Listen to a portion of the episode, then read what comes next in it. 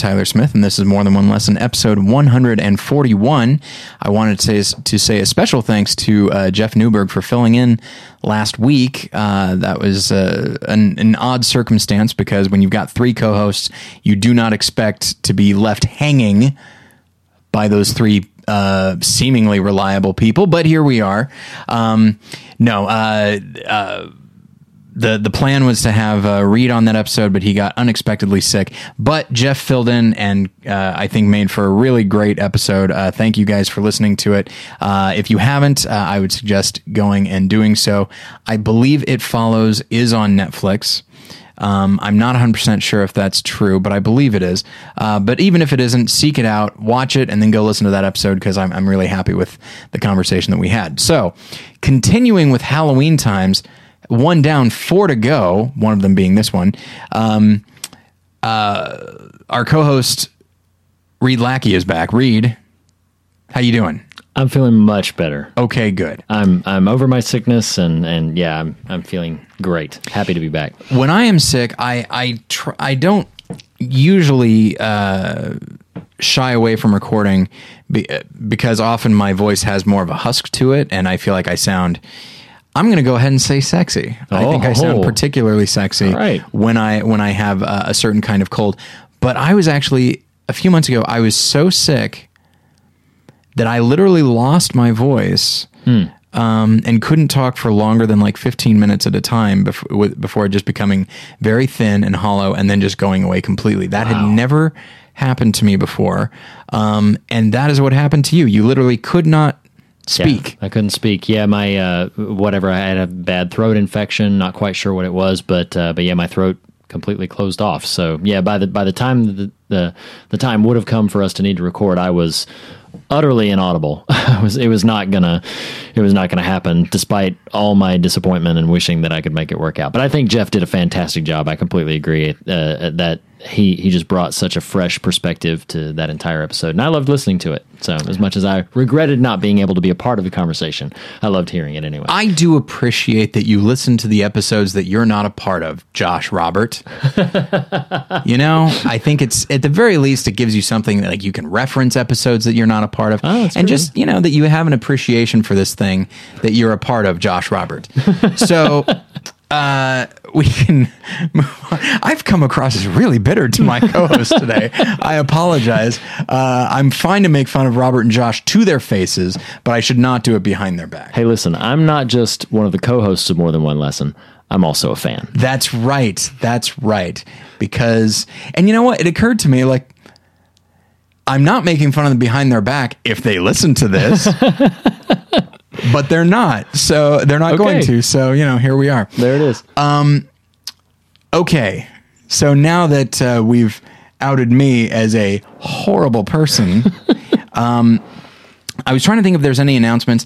Uh, there are not, except that Halloween Times is going to continue. And next week, we will be talking about, and I try to tell, I, I want to say this so that people, you know, can, uh, can anticipate and watch the, because I know a lot of people want to watch the movie beforehand and then, uh, and then listen to the episode. So next week we will be talking about uh, the Babadook, my favorite movie of last year. It's an Australian horror film. It is available on Netflix. Uh, so go and watch it. The companion film will be Forbidden Planet, which I need to rewatch, uh, and I'm excited to do so. Uh, and then we will uh, continue to make announcements as we go on. So this week we are talking about Rodney Ascher's The Nightmare, which also just popped up on Netflix. Yes. Which is very exciting because it's a film that I really enjoy and I highly recommend people see. So if you haven't, if you're listening right now and you haven't seen it, you can go and watch it very easily right now and it'll be a whole lot of fun. Well, hang on now. fun might not be it. I, okay. A little bit of background. Um, so Rodney is a friend of Battleship Pretension. He's been on twice. Um, he's a really great guy. I really respond to the way he makes movies. Um, it's odd that the last two movies he's made have been documentaries because I don't think that's how he started. He's been making short films with uh, other friends of the show like Josh Fadem for and Pat Healy for years. Um, but always with a horror mentality and always with a, a certain sense of humor. Um, so it's just his has been a very odd career. Um, and I will say, so the film that he made before The Nightmare was Room 237. Yes, Which was which one, also saw. Which was one of my favorite movies of that year. Um, I just really respond to the way he makes movies. I think he makes them wi- with kind of an odd. First off, the way he con- the way he conceives of projects at all is fascinating to me. Um, he didn't make a documentary about The Shining when he made Room 237 he didn't i don't think he even necessarily if you want to get broad and lofty about it as i do i don't think he was even making a movie about people's reaction to the shining. Now directly that's what it is but i think he's make i think he makes a movie about art. Yeah. and how invigorating art can be because you can have several different people look at one work of art and come away, come away with completely different interpretations even some that are so outlandish that you can't possibly uh, believe them but then they might say the same thing about your interpretation Right. that to me is invigorating Yeah. you've seen room, two, room 237 I did, and you know what's funny is the first time I saw it, um, I did not. I did not respond to it very positively, but I think you just hit on why is because I was very much expecting. I knew it was about The Shining, so I was very much expecting something that was a bit more uh, comprehensive or, or perhaps behind the scenes. So it was jarring for me to see the movie that I saw. Um, I've since revisited it and liked it much more. The thing about Rodney Ascher's films is the the first time I saw Room 237, I firmly liked it. I didn't really like it, I didn't love it, but I firmly liked it. And then watching it again, I liked it much more. yeah Uh, when I saw The Nightmare, I really liked it. Very beginning, but now having rewatched it again to prepare for the episode, I think I love it. So Yeah. it's like he's his films have a kind of quality that once you've seen them and know somewhat what you're getting into for a for a repeat viewing, I think they reward uh, further visits and being able to dive into the information again. and I think along with rewarding for uh, rewatching, I think it also inspires it.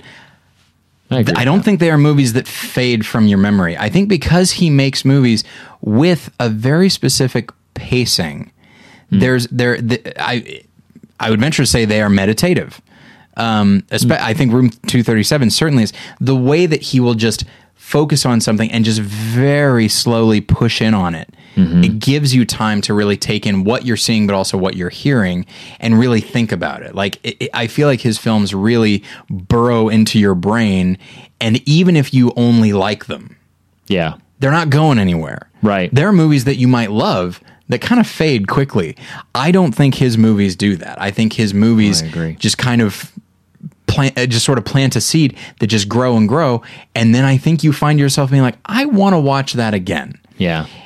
And then when you watch it a second time, you wind up liking it even more. I think that was, I mean, I loved The Nightmare and Room 237 on first viewing, but then on second viewing, I think that's when I find myself, certainly with Room 2 237, finding myself in awe of exactly what he's doing and how he's doing it.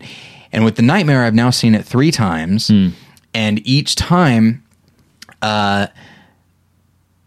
so when I first saw it, I have this weird thing that I feel like if I know about something about like behind the scenes stuff, I feel like the work of art or the, whether it be a book or or a TV show or a painting or or a movie, um, I feel like if I know about what went into it, then I can maybe hold myself apart from a little bit. It's it's kind of a coping mechanism that I have with horror specifically.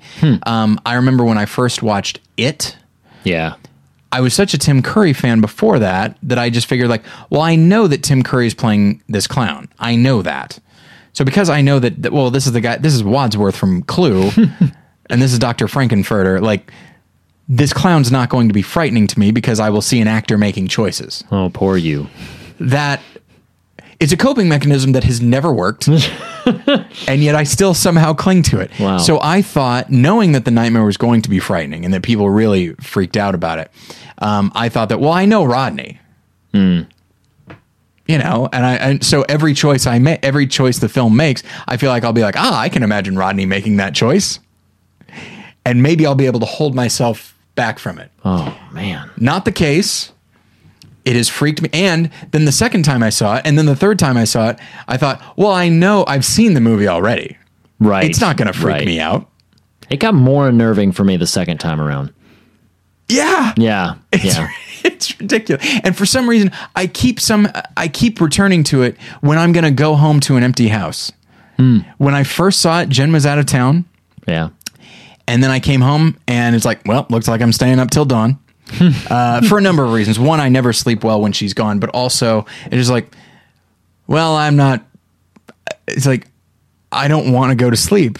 It it, it literally is Yeah. the, is the kind of film which is like because if ever I'm frightened from a horror movie to the extent that it kind of sneaks in uh, after the movie's over.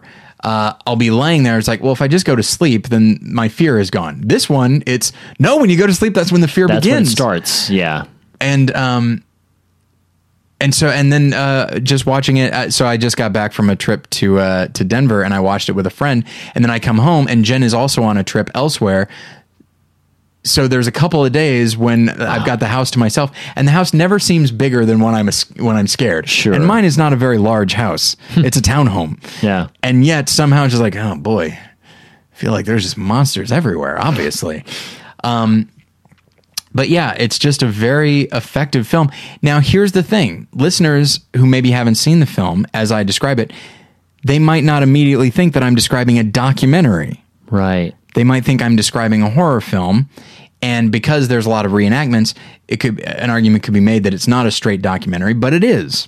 Yeah. And I find it incredibly effective. And so I, I feel like we've we've kind of talked around the film uh, for a while and talked about our expectations and that sort of thing. Um, so let's let's jump into it, but let's jump into it in a, in a different way, in, a, in kind of a roundabout way. Listeners, if you heard, if you went back and listened to the More Than One Lesson episode about Do You Believe, you would hear not only was I in the midst of uh, losing my voice uh, from that illness, before the episode started, before we really got into the episode, Josh and I were talking about dreams. And I had mentioned, mentioned that a a couple days yeah. before, I had had a nightmare that was so distinct and so unlike my usual nightmares that I took special note of it.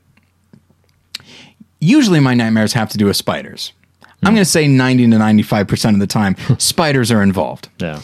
Uh, because, as we all know, spiders, yes, yes, yes, I understand that they kill insects. Who cares? They would also kill you if they had the chance, and they regularly do. That's what makes them monsters. We should kill all of them, and we'll figure out a way to kill the other bugs. Yes. All right? Spiders are monsters. Here's how you know. I, it, every Halloween times, I, I find I find myself talking about how horrifying spiders are because I'm thinking about what scares me, and spiders are what scare me. Um, if you're watching a fantasy film and and they decide, oh, you know what would be really scary? A giant version of a certain type of animal. It's only ever two. Yeah. Snakes, Snakes. and spiders. That's how you know they're monsters. Mm-hmm.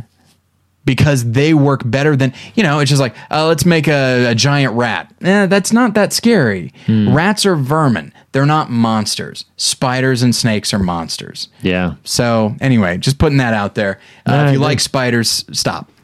Um, I know somebody, uh, uh, fellow critic uh, Aaron Neuwirth, uh, has a pet tarantula, and uh, it bothers me. I feel like I can't be friends with him. Do you know what's weird about tarantulas specifically is that They're hairy. well, they're very hairy, but tarantulas are the only spider, and I do mean the only one.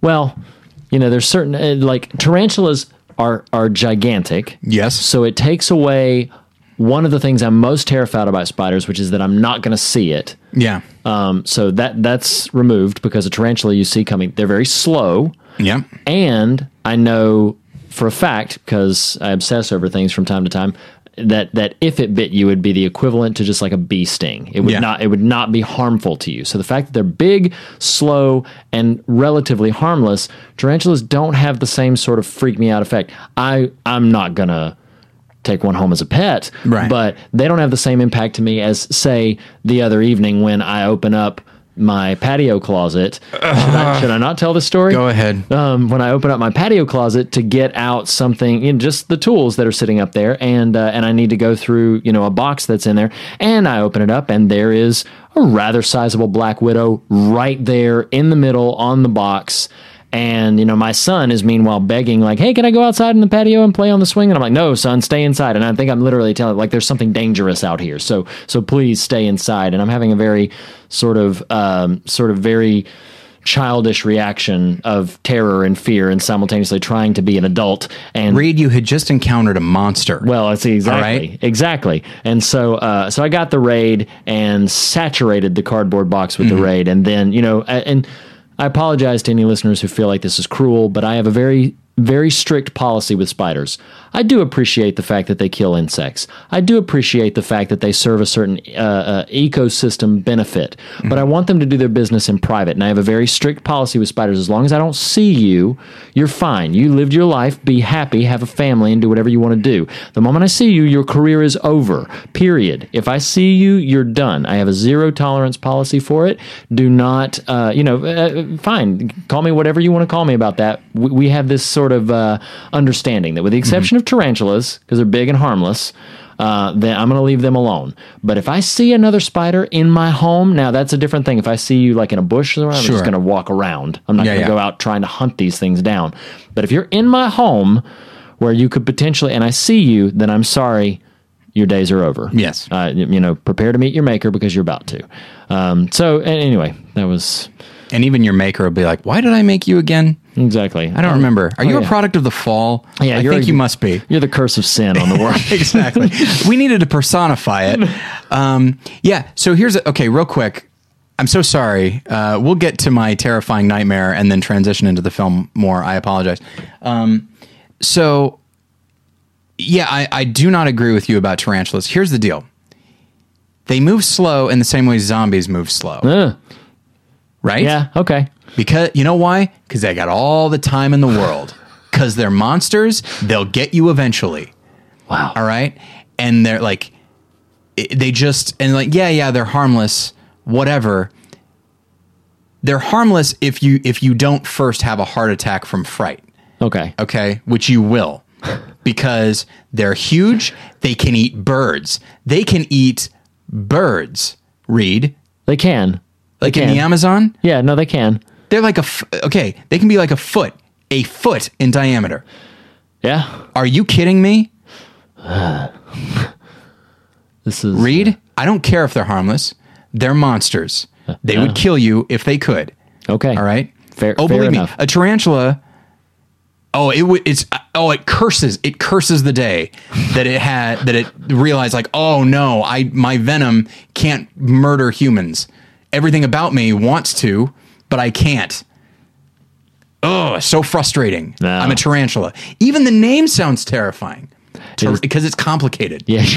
Spider, simple. Black Widow, simple. Tarantula. It does sound like a Greek like villain, Doesn't it? yeah, like oh yeah, I have to go slay the tarantula. Know? yeah, exactly. It's, it's, like Minotaur. Yeah, exactly. Oh. It falls right in line. Did you see the 1950s film Tarantula, where Uh, no, but I did see. anatomic spider just eating the town? Oh, well, of course. yeah. Of, I did see Ni- uh, uh, Kingdom of the Spiders oh, okay. with yeah. William Shatner, which is a, an awful movie made for that is not scary in and of itself. Like they don't make any choices that are scary, except to be surrounded by tarantulas. Terrifying enough. It's just like you can make a kitchen sink drama. You incorporate uh, more than one tarantula, which is another great podcast, um, and you've got yourself a horror film. Oh, for a couple of scenes, Home Alone is the scariest movie I've ever seen. yes, yes. Poor Daniel Stern had to have a tarantula put on his face. Are you kidding me? Mm-hmm. That's the bravest actor I've ever seen. They should have won an Oscar Never mind. simply yeah, for that. never mind Harold Russell in the best years of our lives. Daniel Stern in Home Alone is the bravest actor I've ever seen. Okay, fair enough. We can move on. I'm so sorry. Listeners, you need to under Okay, I'm sure you think I'm overstating. And I guess objectively I am. But I, we don't live in an objective world, all right? Subjectively, they're the worst things ever. Oh I yes. can't. This is a T-shirt, and I think I might need to just order one for myself. If you're not scared of spiders, you're not paying attention. all right, go watch Harry Potter and the Chamber of Secrets. Oh. Go watch uh, uh, Lord of the Rings, uh, Return of the King. Yeah. That's what spiders are in essence. Mm-hmm. right, they're just not that big. But it, with oh, they wish they could be. Okay, we can move on. I'm so sorry. Halloween times. Now I just need. Ugh. I know. Even thi- Cold you know washcloth Even talking about it, Yeah. I found myself being like, there could be a spider right underneath this table. This table is not uh, clear. Okay. You know, I wish it were cla- it were glass so that I knew for sure that there wasn't a tarantula about to crawl up my leg. Like, oh, a tarantula crawling in my pant leg. Oh, Uh uh Well, now now it's over. Now I'm itching everywhere. yeah, oh, absolutely, absolutely. See, that's that's the sign of a true monster. They they'll make you do it to yourself eventually. Yes. just the con- just the the thought of them they're scaring you already anyway so i had this so i had this nightmare that involved a little girl shrouded completely in black i could see no detail it was basically like a silhouette she had blazing red eyes and she was holding a knife and she was standing at the bottom of my stairs and i was at the st- and i was at the top and she just slowly but surely was wa- was walking towards me as I was frozen, couldn't move, and was terrified. And then I woke up, uh, making a noise. I wouldn't say screaming, but making a noise. And I was drenched in sweat and really freaked out. And I thought that's a particularly that's a that was a very visceral experience. It was a nightmare that I'd never had before, and haven't had since.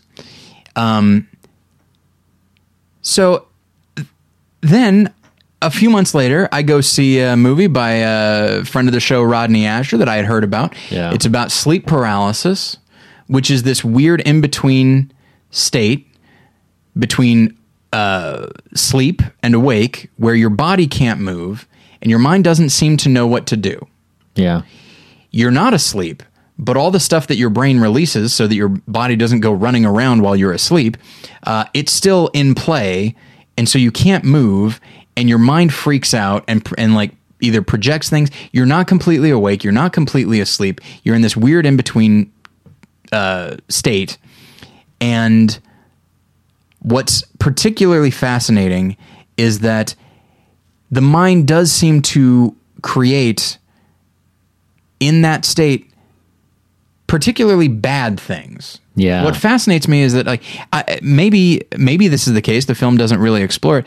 Is, are there instances where sleep paralysis create somebody in sleep paralysis has pleasant visions, pleasant dreams? They reference one Okay. in the film. They reference literally a single instance. Yeah. and it's it's the the the woman. I apologize. Like they focus on eight people, and they give the names of each of these eight people. Right. But but uh, due to either my inattention or a lack of constant recurring uh, instances where they mention the names. I've forgotten some of the names of these people, but there is a lady um, who describes that one point she goes into a sleep paralysis, but and she feels someone getting into the bed, um, and she said she she feels and hears the bed depress, and it turns out to be the voice of her mother, Right. And that she feels Who had passed away recently? Yes, her mother had passed away, and that she she felt unlike her other experiences with sleep paralysis, where she felt terrified and frozen.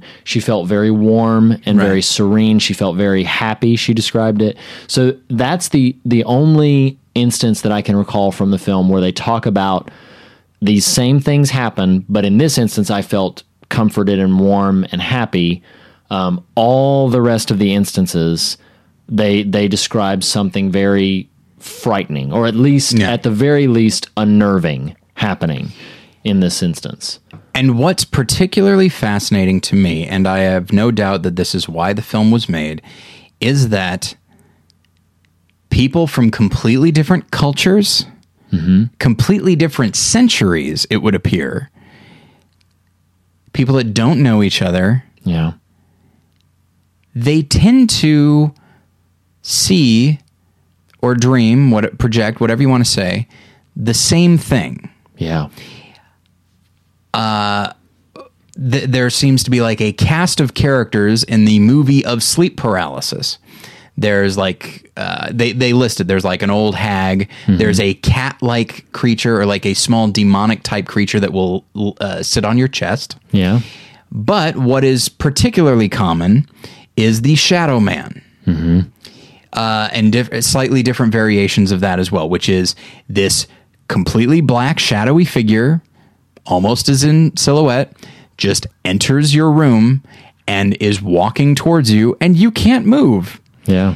And in some cases, blazing red eyes. Yeah. Oh my. When I saw the film and I saw that, and I saw that that does seem to be a common thing, I immediately thought of the dream that I had had months before mm-hmm. and just thought, like, can't move, silhouette, blazing red eyes coming towards me, terrified, unlike any dream I'd ever had.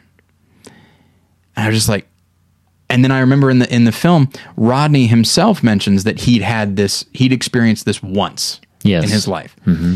And I thought, like, okay, well, if it can happen to him once, and if other people experience maybe once, it doesn't necessarily have to be a nightly situation. Then maybe maybe I experienced it. So I actually emailed Rodney Oh, uh, yeah. after and said, like, hey, uh, I think this happened to me. Yeah. And so it was just very. Uh, it was very strange, and so I feel like a, a low level investment in the film because it, it caused me to realize that I that I think this is a thing I experienced, and and I'm trying not to be like uh, like not a hypochondriac, but you know people who read WebMD and think like I have this, Right. Like the specificity of it makes me feel like now they never say little girl, so maybe that's a maybe that. Uh, disqualifies me but everything else seems pretty specific Yeah. um so yeah it uh so it's just an, an odd i don't know it's an, an odd uh i have an odd investment in in the content of the film but um but yeah so that is what the film is about it it interviews eight different people about their sleep paralysis but then it will go and reenact the things that they describe Yes. um, sometimes it's uh, they shoot at POV. Sometimes you see the person laying in the bed, and then these things interacting with them. Uh, but because it is a reenactment and not merely just interviewing people, um, the film does feel like a, a more conventional horror film. yeah. And so as I was watching it, uh, I could not help but feel the the fear. And then these images are so you know. Rodney does such a good job of creating a mood when doing these reenactments that I couldn't help but take it with me when I left the theater and think of it as I lay in bed alone in my big, dark, scary house. um, and uh, yeah, so we can go into a bit more detail about it in a moment, but uh, but yeah, a lot of that is some is some odd um, some odd uh, prefacing as far as my reaction to the film. Uh, what was your expectation of the film? What was your uh, you know were you thinking that you might have a certain reaction? And you had seen Room Two Thirty Seven before. Yes. Did that play into what you thought you were going to think of the film? I went into the film pretty open minded. I did not know anything about sleep paralysis. I myself have never experienced anything like that. I've certainly, as all people probably have, have had nightmares um, to the degree where I would have a physical reaction. Like you know, e- even even relatively recently, my wife, you know, would mention like you know, honey, you were you're making noises. You know, frightened noises or so, something like that in your sleep, and then I would wake up and go like, "Yeah, I, was having a bad dream," but it wasn't specifically like a like a paralyzing thought. It was it felt much more like uh, what you would commonly think of as a dream. So when I went into it, I was again thinking, okay, I'm going to get uh, this sort of more. Uh, I think it has to do with what I think a documentary is and how I think it's supposed to operate. And this is my ignorance that I'm about to display. Okay. Because I all I typically think I'm going to get something very academic and any sort of experiential connection I'm going to get with the film is going to just be a byproduct of how connected I am to its subject. Right. But the way Rodney makes these films, they're it's very much about you you're sort of experiencing it and the the specific sort of more academic details are pushed way to the background if they even come up at all. Right. It's much more about experiencing it. So my reaction to it was I think stronger than it would have been had it been a merely sort of like this this textbook level this is what they say sleep paralysis is and it affects these people and they've done this chemical rather than that i'm hearing these stories and i'm having a response a reaction to the stories that people are telling. Like, what would I do in that situation? How would I do? Do I even believe this person? Yeah. and and and do I immediately like? What's interesting about it is that it's, a lot of times you'll watch these films and, and especially with documentaries you'll have an immediate sort of i like this person or i don't like this Sure. person i like all these people mm-hmm. even the ones that i disagree with their assessment of what's happening to them or even their you know coming out of it their their general interpretation of what this is. Even if i disagree with that based on the evidence at hand i like all of these people. And i, I think rodney did a really good job of letting people tell their story the way that they wanted to tell it. Um, at least it sure felt that way regardless of all of the enactments that he did. And you know, now that I think about it, because I, I you, you you said something that really struck me is this idea of of I don't know, just uh, approaching documentary like it's academic, um, which I, I think I kind of in the same way. Um, because a documentary, I tend to feel, and I don't think this is correct, but I tend to feel like the goal of most documentaries is to get information across first and foremost. Right. But that's not necessarily true. Right. Um, sometimes it's just to like literally document something that is happening in real life. Um, but you can't do that with sleep paralysis. Yeah Unless you, I guess you could just put a camera on somebody and just let that let it roll. But you're not gonna you're not gonna experience it the way they are. And it occurred to me, and you had, and you mentioned like, do I believe this person? Mm-hmm. Because if this person's merely just talking to you and saying, "I'm experiencing this thing," and it's something as as crazy as that. First off, you might think like, "Well, surely it can't be that bad. Surely it can't be every night. Surely, you know, whatever it is, just right because what they're describing is so extreme mm-hmm. that it just feel that you can't imagine what that might be. It does seem now that now that I'm I'm thinking of it this way, it's almost as though Rodney's first priority is you are going to empathize with these people. Right. I'm going to create their dreams or their paralysis visions, whatever you want to call it. I, I want to create it so vividly that you feel that you are frightened, that you see the shadow man walk in and I'm going to have it be POV so that when he leans into the frame inches from the camera, you are immediately jarred. Oh, man. Like I that's what I want to create so that you are having the reaction that these people are having. So and that when they say, "Yeah, every time I go to bed, this is what I what I dream," so that you come away feeling again, even people even people that I feel like I probably wouldn't get along with this person. I don't it's like we don't agree on a lot of things and I don't really like their general attitude. But boy, if they're experiencing this, they certainly don't deserve to be. Nobody deserves to experience this every Right. night when they go to sleep.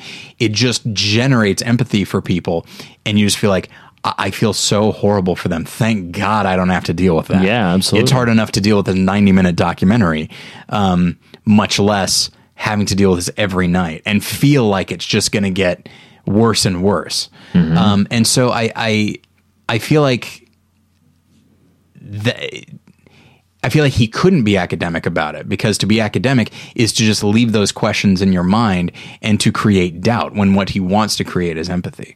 And so I feel like this is the only way you could make a documentary about sleep paralysis. Yeah. And you know, it's funny if you look on to, I guess I, I get frustrated a lot of times with, um, like, particularly as I'm sure any movie fan is, I, I frequent IMDb a lot, both for information and then also to see what people are saying in response to the film and everything. Um, and then, boy, uh, few things in the world have the ability to incite my ire than uh, user reviews on IMDb. Sure. Um, but uh, but you know, some of these are not overwhelmingly positive. Many of them are. Yeah. But some of them are not overwhelmingly positive, and most of the things that they critique is that it is not more academic. But I think you've really hit on a really good point that it's like the purpose and intention of what the filmmaker is trying to accomplish by studying this subject Yeah.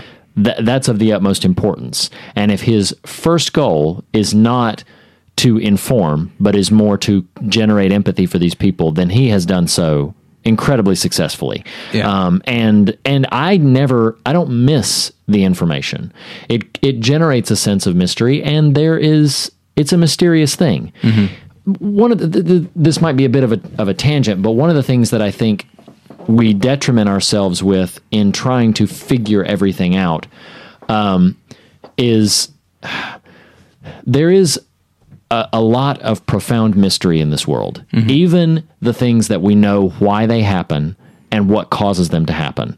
Uh, i- i- something as simple as trees shedding their leaf, shedding their leaves in the winter, and then and then sprouting them again in the spring. Like, okay, we know why that happens. We know that this is the function of a tree, and and and we we've documented exactly what causes it to happen and everything. But it's still somewhat of a profoundly mystery, mysterious thing that that it will that it will happen this way. Um, and there's an element to that where we all know it's going to happen. We know why it happens, but those do not those facts don't actually affect the way we respond to the fact that it, uh, that it is happening. Like when like people talk about uh, it's like, oh, I love such and such. I love New York City in the fall, just to see the leaves change, to see them fall to the ground, and just like, oh, it's such a wonderful time. They're not talking about the fact of it. They're talking about a certain intangible aesthetic quality that is is visual, and then the person uh, uh, translates into emotion, Yeah. and maybe even a certain degree of sentimentality, and the academic appreciation for that seems to exist in a uh, in a completely separate part of the brain than the way people actually approach these things. Right. I'm sorry. Go on. Oh no, that's yeah, and th- that's right in line with what I'm thinking. That that we we can sometimes want to. I think we when it comes to things that we are in awe of and that we like you mentioned, you know, aesthetically find beautiful, uh, then it won't the the academic portion of it won't cause us to lose the wonder or the uh, the awe of it. But we badly want to reach this academic information when it comes to things that frighten us, because the moment that we can can sort of systematically understand it, then we can at least take a step towards controlling it. Yeah, and it's it's me saying like, well, Tim Curry is playing exactly. Pennywise, so it's fine. I understand the at least the making of the film, and that will make help me from not being frightened by the film. Exactly. And as you've experienced with that, uh, we had a long conversation about spiders. I, I could know definitively 100% that the creature crawling towards me is not harmful to me as an adult human being. Right. And I am still afraid and he's still going down. Because because rational thinking does not necessarily help when it comes to fear. Yeah. When it comes to things that that unnerve us and frighten us in the same degree as it doesn't really uh, uh, uh, the the sort of twisted thing about it is that it doesn't help with fear it can sometimes dilute your wonder to know why something happens or something that you find marvelous or or uh, something that you find uh, that you're awestruck by sometimes knowing the mechanics of how it works like figuring out how a magic trick works can sometimes just dilute the power of the trick um, but then in it just for some reason does not work that way with fear. Fear is not a a rational thing. If you're afraid Yeah. of something, you can look at every statistic that you want to look at. You can examine all of the the the factual pieces of information. That fear is still going to be prevalent. And getting back to specifics of the nightmare, like you really sense and feel the the the terror that comes with this experience, even from people who are many years accustomed to dealing with this experience. Yeah. Like it is still a terrifying thing. Um, I happen to remember his name just because it's Forrest. Um, one of the characters in the film talks about how he would lay in bed as a child and just just beg. He doesn't say that he's specifically praying, but just beg, please not tonight, not tonight, not tonight, not tonight. Yeah. And I'm thinking like this is this is a child laying in there like having to do that about something that his body needs. You need Yeah. sleep. You need rest, but he's he's just petrified by the thought that maybe he will have this profoundly negative experience when he does go to get what for many of us is like an opportunity to recharge our batteries. Yeah. And he is about to enter into the realm of, of horror.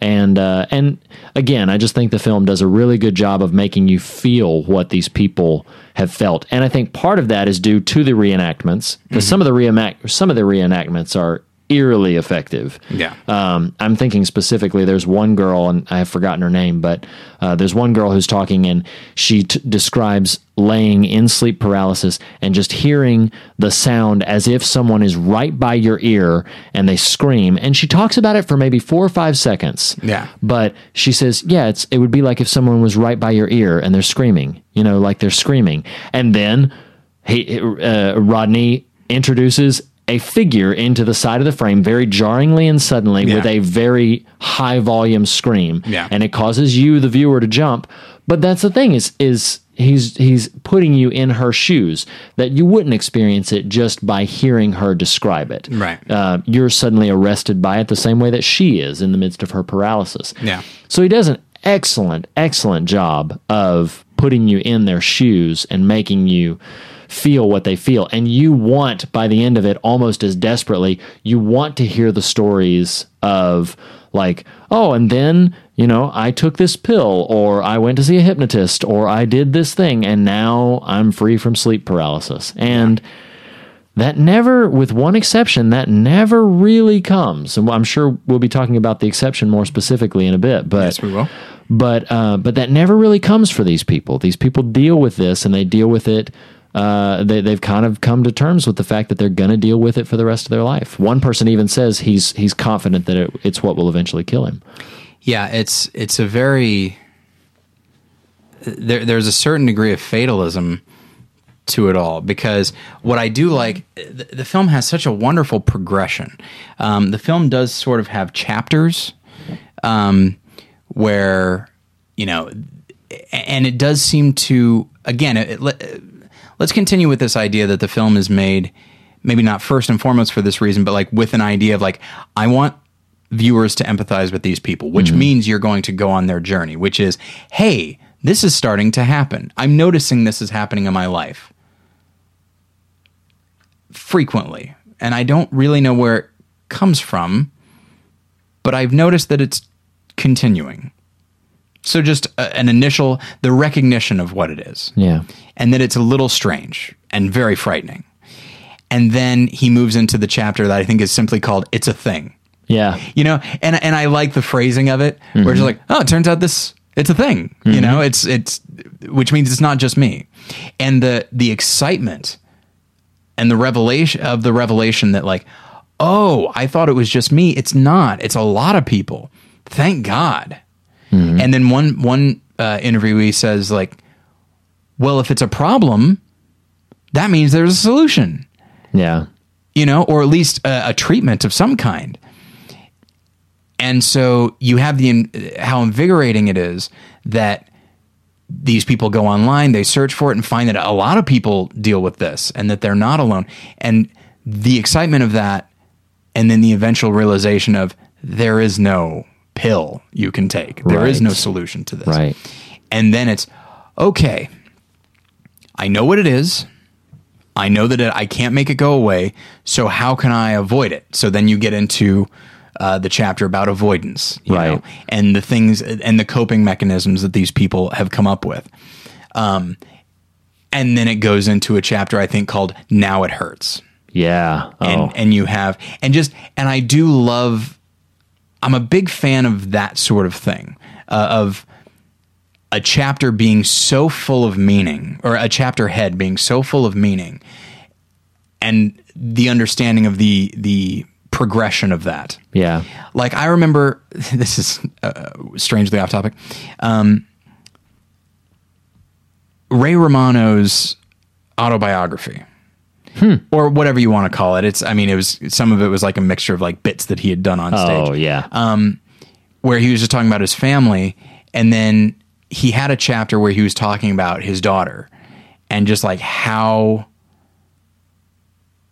awful it, it was like dealing with her as a little kid Oh. and just like how exhausting it was and then he said he goes he goes I he goes I cannot imagine anything more difficult than ha- than dealing with this kid and then the next chapter is called the twins yeah, and it's such and like it's such a wonderful moment mm-hmm. as I read that, which is like he sets up, sets up, sets up. Like, man, how horrible this is! I can't imagine anything worse. Oh, there's two of them. there's now two. Are you? ki- It's just Yeah. little things like that. I find very satisfying. Yeah. because you know, and so it's you know, okay, we're trying to avoid, we're trying to avoid, we're trying to avoid. It's not going to work. Now it hurts. Yeah. Are it just it's gonna get it's never going away. In fact, it's gonna get worse. And one of the things that I like is the guy that you mentioned, uh, who who kind of has resigned himself to the fact that this is his whole life and it will probably kill him. He talks about para- uh, sleep paralysis. Honestly, the way that I have talked about. I and other people have talked about depression and about mental illness in general, which is it almost has a will of its own, which is, oh, you want to avoid me like this? I'm sorry. That's not how this is going to work. I can adapt to what you are throwing at me. Yeah. Um, I remember back before I was I went on antidepressants. A friend of mine, um, in fact, I think it might have been co-host Josh, um, said because I was saying like you know I just I, I feel like I shouldn't go on antidepressants because it'll take away my personality and and that sort of thing. And and I feel like it'll take away whatever edge I might have it'll take away and I won't be funny anymore. I won't be I won't be so sh- I won't be as sharp as I would like to be and and all of that. And I also feel like it just makes it'll just make me weak and that I should be able to just that I that I'll be a failure and I'm admitting hmm. defeat by doing all of this. And then Josh said he's like well you realize that that's the depression telling you that right? Hmm. And that it will want to preserve itself. And and I had heard something like that before, but I, but by by making it seem like it was a th- a living thing that wanted to that wanted to make sure that it's not going to be stamped out or hurt or anything like that. Right. That it tells you it, it gives you these things. And so um so I find found that very interesting. And so when the the guy Chris, um, who is if if there is a main character, if there's a a lead of this film, I'd say it's probably him. yeah. Either He's the- him or Forrest. Yeah. and so the way he talks about like he would leave a TV on uh, because the sound of the TV would would t- tended to relax him a little bit, but then the sleep paralysis adapted to that. So then he added another TV, and then another, and then another, and it's a wonderful reveal uh, on Rodney's part. Oh, yeah. where it just slowly pulls out from one TV to two, then to four, then to, and you realize it's just a whole stack of them that are on, and um, and so, and then he says, he goes, and in the end, you realize that you can't actually avoid it. And all you've managed to do is create a more adaptable and more complex sleep paralysis. Yeah. That has had to adapt to these things. And now it, and now it has that in its arsenal. Mm-hmm. And so it, it so the the way the film is the way the story is told if there is i wouldn't go so far as say it's a story it's just the experience of having sleep paralysis it doesn't go into it just as far as the recreations which is this is what it's like to have it in the moment. It's also the the, the way the film is the way it unfolds it's this is what it is to have it your entire life. Yeah. this is how it is to experience it over and over and how you'll feel as you go years with this thing. And it's just a so much of of of how Rodney makes this movie I think shows a tremendous amount of empathy and I'm reluctant to say this because it sounds negative. Pity on these people hmm. and an acknowledgement of like I, I feel so bad for you. I wish there was something i could do other than simply tell your story and maybe other people will not even necessarily feel bad for you but at least understand what you mean when you talk about this. Yeah. Um, it is a, I think it's a very sympathetic and empathetic film um, that the scarier it is somehow the more heart it has.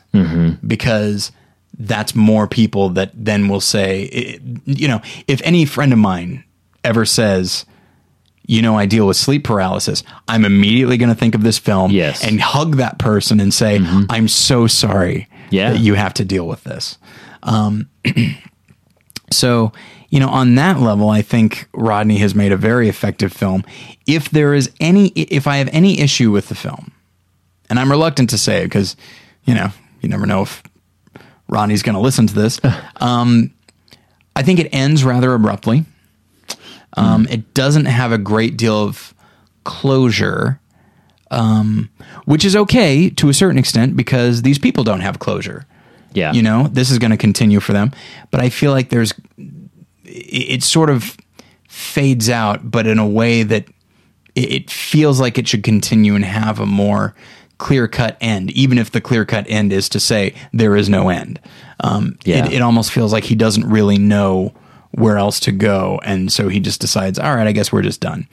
Um, but that's that's a reaction that I had actually uh, the third time I saw it. It's not one that I thought that I thought of initially or even the second time. So maybe I only think that because by the third time I've already had the the other reactions I'm going to have. Yeah. So anyway, No, I, I do agree with you. I think especially because what happens is the character we alluded to earlier, the only one who who seems to have beaten it. Um, her her telling about having beaten it is towards the end of the film. It's in the last half hour. And so it does feel like you're winding towards closure. So to wrap up uh, on two stories, which are admittedly interesting, Yes. but to to wrap up on two stories that uh, d- that seem to be contrary to to that one character who was able to overcome it. Um, it, it it just seemed that the the last section of the film is called Final Destinations, Right. And I, I admit that thematically it could just be talking about where everybody thinks they're going to end up. Sure. Um, but uh, I agree with you that it does feel a bit abrupt. Maybe just because of the specific story he chooses to end on, feeling somewhat lacking of closure. Maybe because that's just the last one, it feels like it more just stops than it does end.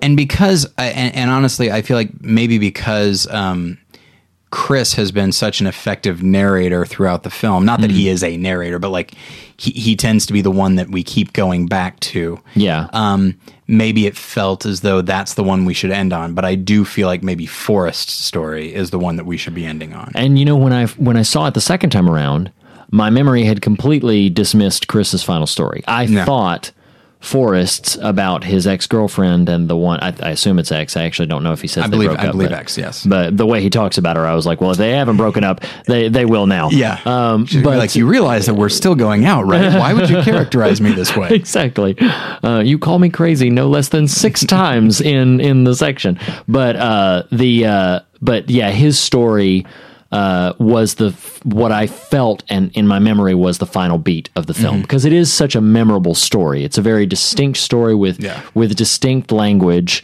um, that the film the film plays around dependent on who it's talking to because Rodney really never narrates anything. He interjects. Right. Uh, there, there's there's no formal narration in the film. There's a couple of interjections by Rodney, either where you hear them him ask the subject a question, or there's a couple of times where the camera pulls back and you actually see him expressing something of his own personal experience in it. But uh, he really doesn't narrate anything. And so what what happens is these people they they tell their stories the way that that it, gives the sense whether or not this is the case of them telling the stories the way they want to tell it. And um, when Forrest tells, uh, where I'm going with that is that dependent on their perspective, they use different language. So one person clearly has a very, um, I'll call it an a religious mindset. They, you know, they're not anti-religious. They're not like down on religion, but they use v- the language of dreams or, or, uh, um, you know, more psychological language. Yeah. And there's a couple of characters in the film who are very clearly very religious. Um, and they use obviously the language of you know saying calling it demons or or you know talking about spiritual warfare. And so dependent on who you're listening to, the language is going to get uh, more or less specific to their general perspective. And uh, Forrest specifically detailing that story where it wasn't so much him calling them demons Right. or saying that about that, but but the events in the the narrative that he's describing, referring to them as Yeah. demons. Um, that that is just a very impactful story. It it stays. It's one of the three or four that I remembered pretty vividly before having watched it again. And I think it because it lends itself to such a unique visualization, you know, which is a it involves another person. That's true. Um, yeah. And it involves like this blue light and then it involves i think maybe one of the reasons that i feel like his should be the note that we end on is because he remembers from when he was a kid like a like a baby experiencing this. And the images of these alien type figures that are all staticky is very distinct. Yes. and then to bring them back at the end and identify them as demons or at least his girl his ex-girlfriend identifies them that way you know it it i do feel like it winds up being a really good uh, bookend Yeah. um, and there's a nice symmetry to that but then we go into chris's story which is still interesting um, but it, it's so fascinating to me that that Chris and I don't want to condemn anybody's approach to this because you know they're whatever they have to say to get them through it as much as they can is, is understandable. Um, but it's interesting that Chris, at one point, he says that he immediately stopped after I think after it starts to hurt. So after it starts to have like physical ramifications as opposed to purely mental or emotional. He says he's like I immediately stopped being an atheist. But then he also tells the story about sleeping next to two women and uh Right. and he's dreaming that this big black figure with blazing red eyes and horrifying teeth is just like saying these horrible demonic type things to Things him. to him, yeah. And then the girl next to him screams because she was dreaming that a black red-eyed cat was like whispering things to him. Mm-hmm. And just like you know, I I hear that story and it's like well, gosh, that's an odd coincidence. Yeah. Um, and it just seems to me that, you know, to, as someone who experienced that and then says that he can't possibly be an atheist anymore, that he still stays kind of academic. And maybe his coping mechanism is to try to pull back and look at it academically and try to figure out uh, this idea of, well, maybe we're just for a moment, we're getting.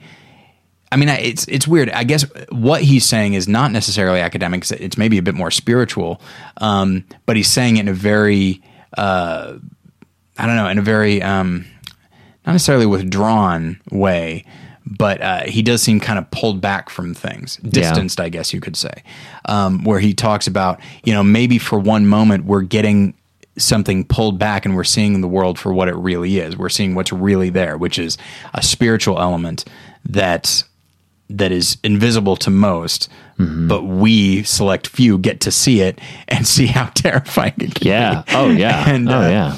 and that and and to and I can definitely understand why Rodney would want to go out on that because it's such an uh, such an interesting idea. Um, but filmically, it's maybe not the most compelling unless you want to try and visualize it some way. Yeah. Which I think, and it took me three times before I, I think I, I, I started coming to coming up with a theory as to why Rodney will occasionally let us see some behind the scenes making of stuff. You see a soundboard, you see monitors, you see green Yeah. screen. There's this one wonderful moment where there's, you know, a set and you Yeah. see one black figure walk away from one person's bedroom, walk down a hall, put on a cloak, and walk into another person's bedroom. Um, as we go from one story to another. Yeah. And- But it's clearly it's clear that this is a set and that they're in a warehouse or or you know a studio. Um, and for for the first two, I was like, why is Rodney including this? Don't get me wrong, I think it's interesting Right. but why is he including this?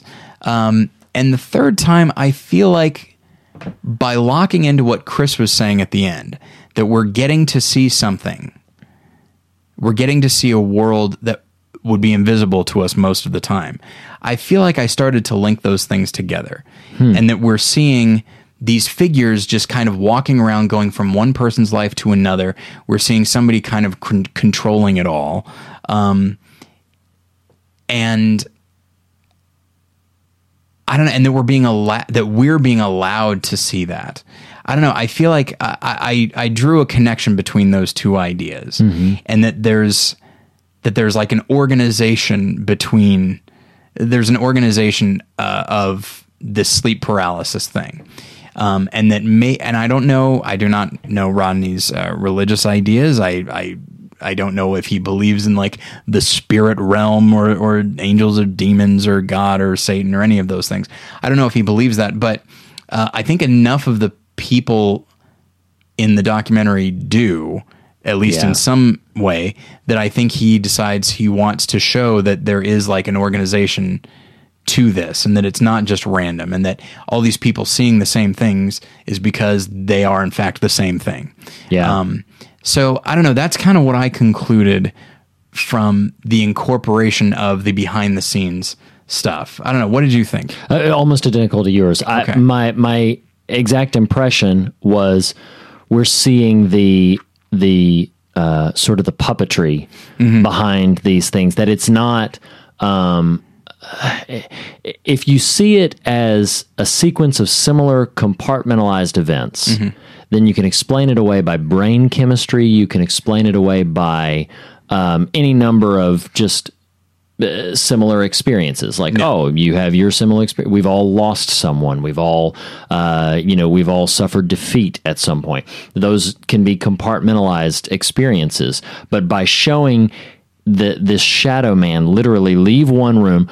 By the way, walk by a room where a person appears to be being strangled by Yes. another shadow man I did notice that. and and just just walks by it and then steps over and then a stagehand an unadorned out of makeup Yeah. completely generic stagehand throws a cloak over him and then he goes in to torment the next individual Yeah. and my immediate impression of it the first time i saw it and it was uh, entrenched more the second time i saw it was these are connected s- uh, all by a similar external conscious Yeah. force. Um, and I don't know if I would feel confident saying that I think that's Rodney's view or if Rodney is merely invoking it as a Yeah. possible explanation for all of this. But I definitely got that Yeah. distinct impression. And I don't I don't know if this is the right time for this or not. Uh, but uh, one of the things that I that I think I should probably do a little bit of definition of the terms. I've I've been on the show to talk about The Exorcist. I've been on the show to talk about The Conjuring. Um, so any any uh, listener tracking my specific individual theology m- would probably already know this, but I do believe in um, in a a, a, a not only just in spiritual warfare, but in a um, a demonic force. I'll, I'll say it in as broad a terms as I can possibly say it. Like I, I believe in a malevolent, conscious, uh, unseen force that seeks to uh, to undermine all of the of what you would call good in your life, Yeah. your joy, your hope, your peace. Um, I could get into deeper specifics about how I believe those things operate and what I, what I purpose I believe that they uh, uh, are trying to fulfill. But I do believe that there that it's entirely possible that these instances of sleep paralysis, because of the commonality of their stories, the things Yeah. that they all share uh, uh, in in terms of specific details, uh, but also because in my theology and in the way I operate in the world, I believe that there is an unseen, malevolent force. Uh, uh, malevolent. I said malevolent uh, force that's trying to to uh, undo you. So I I see this film, and I'm you know very frequently going to that place. Yeah. But I think that the film also does a good job. The reason I don't think that necessarily Rodney is saying that is his viewpoint and merely sort of, sort of invoking it as a possibility is that the, the film does spend a good degree of time offering at least the, the possibility that this is merely, you know, a common Sure. chemical thing. It's just it's just a condition of uh, the chemicals that your brain generates because of sleep. Throughout the film, he will often cut to an image of like synapses firing. Yes, yes. So there is that as well. Yeah, and and just ba- maybe this is all boils down to basic biology. Yeah.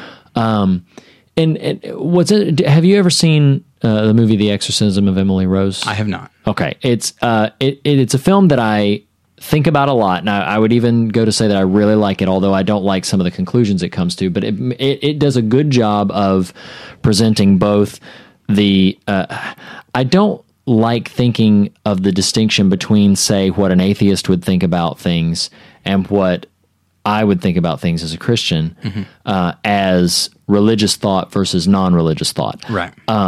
when it comes to these subjects, whether it be sleep paralysis or possession or even subjects or discussions of evil, I prefer to use the terms you're either thinking of it in natural terms or supernatural terms. Sure. Because um, somebody who does not believe in God and does not believe in a, per, perhaps a, a, a spiritual realm uh, beyond just energy uh, might take these things and and and my talk about a, a malevolent force or a force that's trying to to actively undo you and they'll think I'm a lunatic. Because they they don't think that that's possible in the world. And that's and or that they don't think that it's natural. It's there's not a a natural phenomena to explain that. Maybe if you get into like quantum physics and alternate dimensions there might be a possibility of of of talking about these kind of things.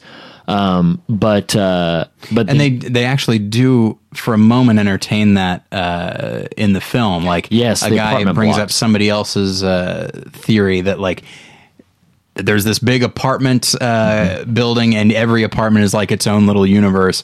And occasionally we like there's like a hole in the wall from one apartment to another, and we're seeing little glimpses of another universe. Right. So there even is a little a little uh, nod to that in the film. Yeah.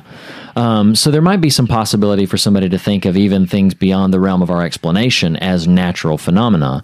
Um, but I, of course, being a Christian, uh, I will automatically go to to the idea of you know I, I adopt. Uh, C.S. Lewis's definition of of this uh, of what evil is and how it operates in the sense of just uh, he saw it and described it most specifically in the Screwtape letters and and treated it as if it was an appetite uh, which could never be satisfied. So, and I think I may have even mentioned that before when we talked about The Conjuring, but that uh, that there there's it's like this appetite. It has to feed on your joy and your peace and your hope because it has none of those things in and of itself because Right. it's been separated. Again, this is Christian theology has been separated from God which is the source of peace and joy and hope.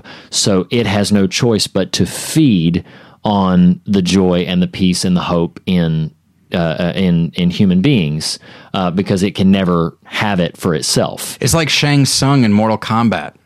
That's the first analogy I always think of. Like when Liu Kang says, "You you have all these other souls, but you don't have one of your own." yeah, it's It's pretty complex. message. Boy, did I not expect I was going to make that reference. I'm sorry. Go on. No, that's okay. Uh, but you know, just in sim- in, in as broad a terms as I can possibly define it, if you if you accept, and maybe you don't, but if you accept that there is a conscious, invisible, malevolent force that's trying to undo you, the reason for that would be because it's trying to feed off of your peace and your joy and your hope because it has none of its own and it will never be satisfied it will constantly have to Yeah. to keep returning to this so if you accept that you can hear these stories of sleep paralysis, and that's one of the first places you're going to go. Yeah. If you accept that as a possibility, then that's one of the things you're going to go to is, well, maybe this is what's happening. Maybe it's actually a spiritual kind of oppression. One character even says that in the midst of a sleep paralysis episode, they they awakened. Well, they didn't awaken, but it appeared as if they had entered into what they describe as an oppressive atmosphere Yeah. um, uh, something that was just heavy and thick and and darkness. Incidentally, we haven't mentioned it yet, but the aesthetic of all of the interviews taking place kind of in a shadowy room, Yeah. uh, I thought was a really smart choice for him as a filmmaker because it's this constant and relentless feeling like you're always on the verge of something creeping in from the edges. Well, and also, uh,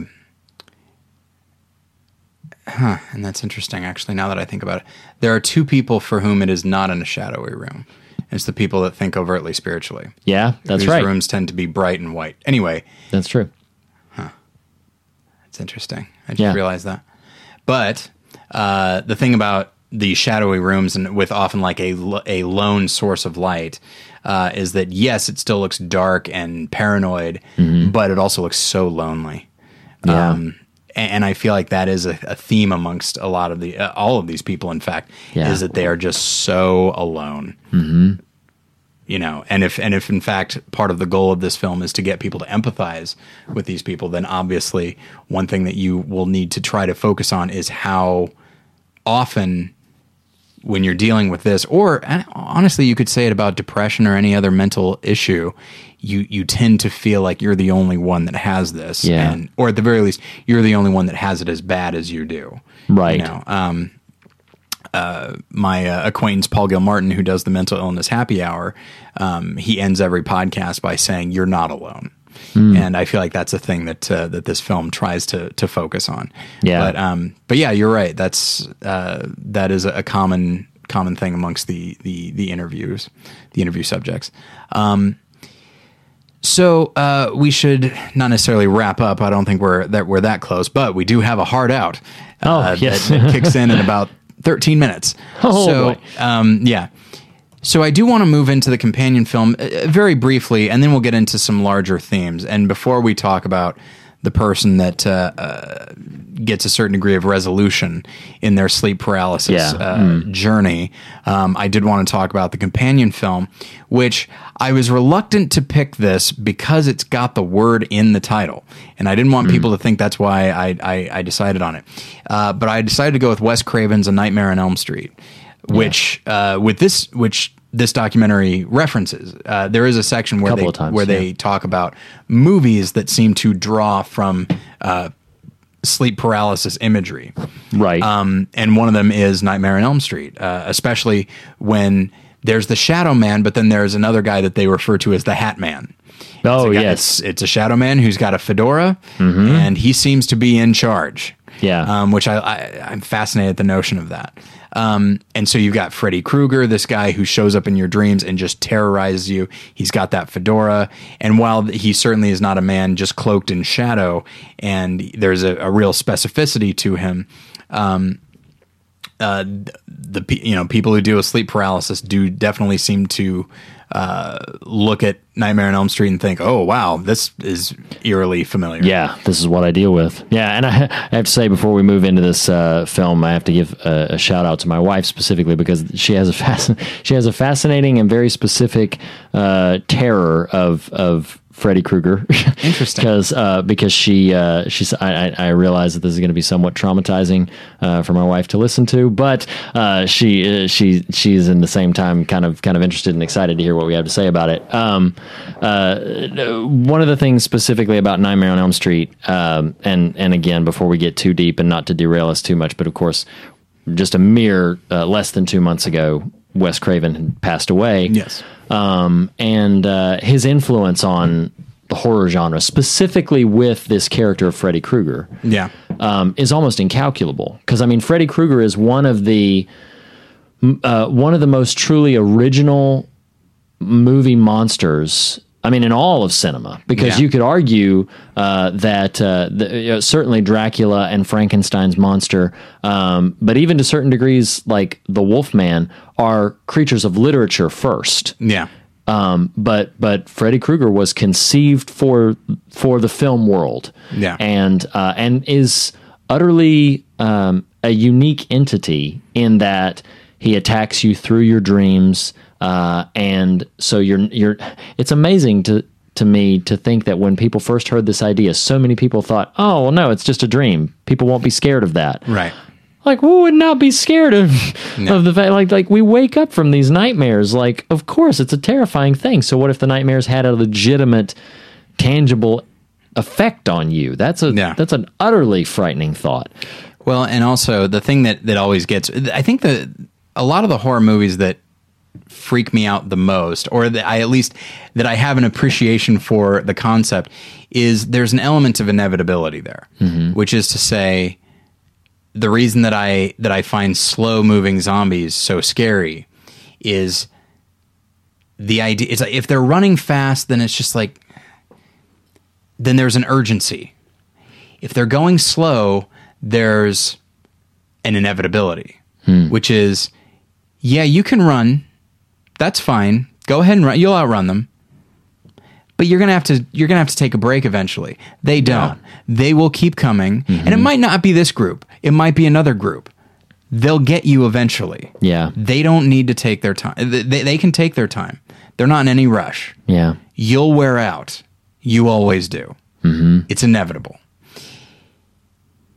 With Freddy Krueger and Nightmare on Elm Street, you're gonna fall asleep. You Yeah. need sleep. You know, i imagine if if there was like some horror movie where suddenly every bit of food in the world was poison. You need food. You need water. You need sleep. Um, but of course, you, the food thing wouldn't be that interesting. The water thing wouldn't be that interesting. Sleep is interesting because we all have dreams. We Yeah. like, our our lives continue. We continue to feel things. We ex- continue to experience things even while we are asleep. Yes. And so imagine, and like you said, it's a situation where most of the time we view sleep as a welcome thing. Just, oh, finally.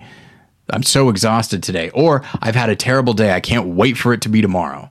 Or if it's just like, oh, only one more sleep till Christmas, you know, whatever it is, it, it's viewed as like, as um, a a welcome uh, relief. But now it's the thing you're most scared about, uh, scared of Yeah. you know and i think that's why nightmare on elm street works so well because the only way to be safe is to stay awake but you can't stay awake forever Forever. Oh Um, yeah. and that i think is is what's so such a brilliant idea on wes craven's part um, but you've seen the film more recent than i have I, Mm-hmm. Yeah. i've seen it i saw it i think a couple years ago for the first time in fact and Oh, thought it was very very uh, effective It holds up so well. and also I think Freddy, not unlike Rocky or or any of these other movies or characters that you you see the sequels or you just kind of see the impact that they've had on larger culture, and you forget where they started. You know, I think of Freddy Krueger, Krueger as very quippy. You go back to that first one; he has a couple things here and there, but he is for the most part just monstrous and just completely malevolent Oh yeah. you know he's much more interested in in torturing you and killing you than he is making himself laugh Oh yeah. I mean, he's got in that first one, he has less than eight minutes of screen time. interesting Yeah, I mean, it, it, he's definitely becomes much more prominent. Like when you get into some of the later sequels, um, he's he's all over the place. Especially by the Yeah. time you get to say like Freddy versus Jason, he's in that more than any other singular character, except for maybe the lead. Um, but uh, but yeah, that very first film, it's always just you know he's talked about or he's in the shadows or there's something. I, incidentally, I saw A Nightmare on Elm Street for the first time when I was eight years old and uh, it had such a it had such an impact on me. It didn't it didn't traumatize me, uh, which is interesting. I guess that speaks more to my palate for horror films than it does to to whether or not an eight year old boy should be watching this movie, which I don't endorse. But uh, but the the the character himself is incredibly interesting to me because, and I think to this is perhaps a side tangent, so I'll just I'll hit this very briefly people will often take a film like Nightmare on Elm Street and they'll, especially Christians, they'll dismiss it as like garbage or Yeah. trash. But um, but it has a heavy moral center, especially the first one. I'm not saying that for the whole franchise, but especially the first one has a heavy moral center because the the villain of Freddy Krueger is a, a perverse evil human being yeah who did perverse evil things. And the way that they responded to it was to destroy him, like to, to, to mete out like mob vigilante justice. frontier justice Basically. And eh, by their meting out this, in a sense, by responding to evil with further evil, yeah they created even more like exponential evil because now they've given him power in the the, the Right. dreams of their children, uh, which if you if you explore that to its nth degree is a is a profoundly interesting moral discussion. Um, but you you seemed like you wanted to say something. oh just that uh, it, which speaks to I was just going to speak to the, the the role of Freddy Krueger in larger culture that you know it got to the point where he was like showing up on like I think Arsenio Hall or something Yes, like that. yes. And what you wanted to say was like this man molested and killed children. now I recognize he's fictional and he's making his little quips, but let's not forget and that speaks to like the original film he was a monster. Oh, like yeah. before he was a spiritual monster, he was a literal monster. Um and the, and we just completely uh, neutered the character uh, in culture. But yeah, um, yeah, that's true. There is a lot going on with that film, and it's and at the same time, you know, when you look at at the situation of Fred Krueger, I was looking at the IMDb page, and, and in the first in the first film, he is credited as Fred Krueger, Fred not Freddy. Yeah. We weren't on that on that basis with Yeah. him yet. He calls himself Freddy once in the film. Uh, he he calls himself that, and a couple of times they go back and forth in referring to him as either Fred or Freddy. Okay. uh, but he is definitely credited. You know, Robert Englund as Fred Krueger. Yeah. Introducing Johnny Depp, by the way. Oh, yeah, I know. uh, John Depp. See, it, sound, it does. It sounds wrong. Fred sounds wrong. John sounds wrong. No, no. Um, Freddy. but uh, yeah, when you look at the specificity of of his situation, that like, and the idea of the the frontier justice that we were talking about, you know, it, I- it feels like the the parents would do any would do what any of us would do, which is, oh, he gets off on a technicality, and then but and he gets set free and it's like well he's just going to keep doing this so we have to literally stop him. So it it, it does bring up a moral dilemma uh, on the part of the audience where it's like, what would you do? Like this seems like it's not merely about well you know justice is justice and the legal system works how it is so you, nothing you can do. But it's like yes but this man's just going to keep hurting children you know? Yeah. um, but then the argument could be made it's like well you could just keep a closer eye on your kids Yeah. there's an option um, and so yeah there i do find it interesting the role that the parents play in this film because Mm-hmm. i think i think as they go on in the series i think it becomes very much just about the kids and that's basically it Yeah. but um, but the idea of you know the sins of the fathers being visited on their children, I think that's a neat idea. Um, it's it's just a it, it's a very it's a very effective concept for a film, and I think the execution is is remarkably interesting. Yeah. Um, and There's there, there's one note I wanted to say that you the, that you thought you brought up a good point that the parents almost seemed by by killing Fred Krueger the the human being, therefore creating Fred Krueger the the dream monster. Um, the by killing him, it almost seems they could, in the mind of these fictional parents, they could be saying like, "We're protecting our children, Right. We're safeguarding our children."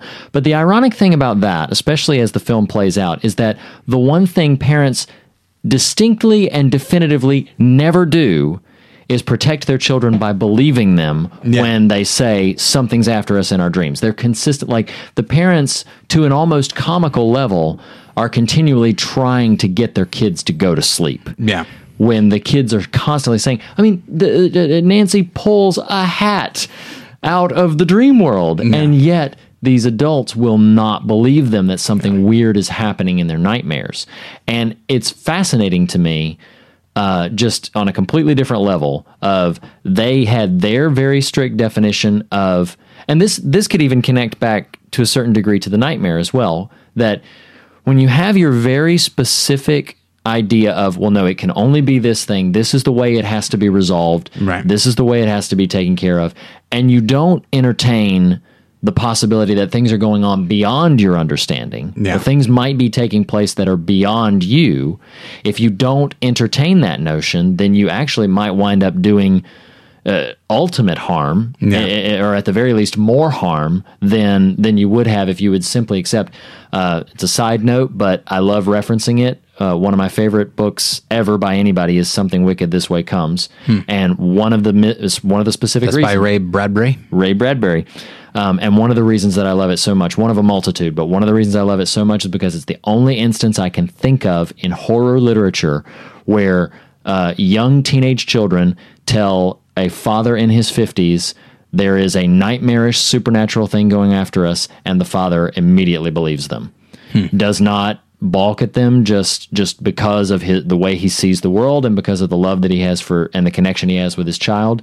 Um, he automatically believes them and joins the fight against it. It's a beautiful thing, but it so rarely happens. It doesn't happen at all in Nightmare on Elm Street. And when we, as the viewers, are watching the nightmare, we may have any number of degrees of responses they have all kinds of you know resolve to well we're either going to have to live with this forever or we're going to have to fight it this you know specific way um, and i think again with you know with nightmare on elm street completely fictional but there's some definite themes of you need to recognize when something is beyond your capacity to understand and control Yeah. and you might have to lean on something uh, uh, bigger or greater, uh, or at least think outside of the box of your own understanding. It's something that I think religious and non religious thinkers all have a problem with.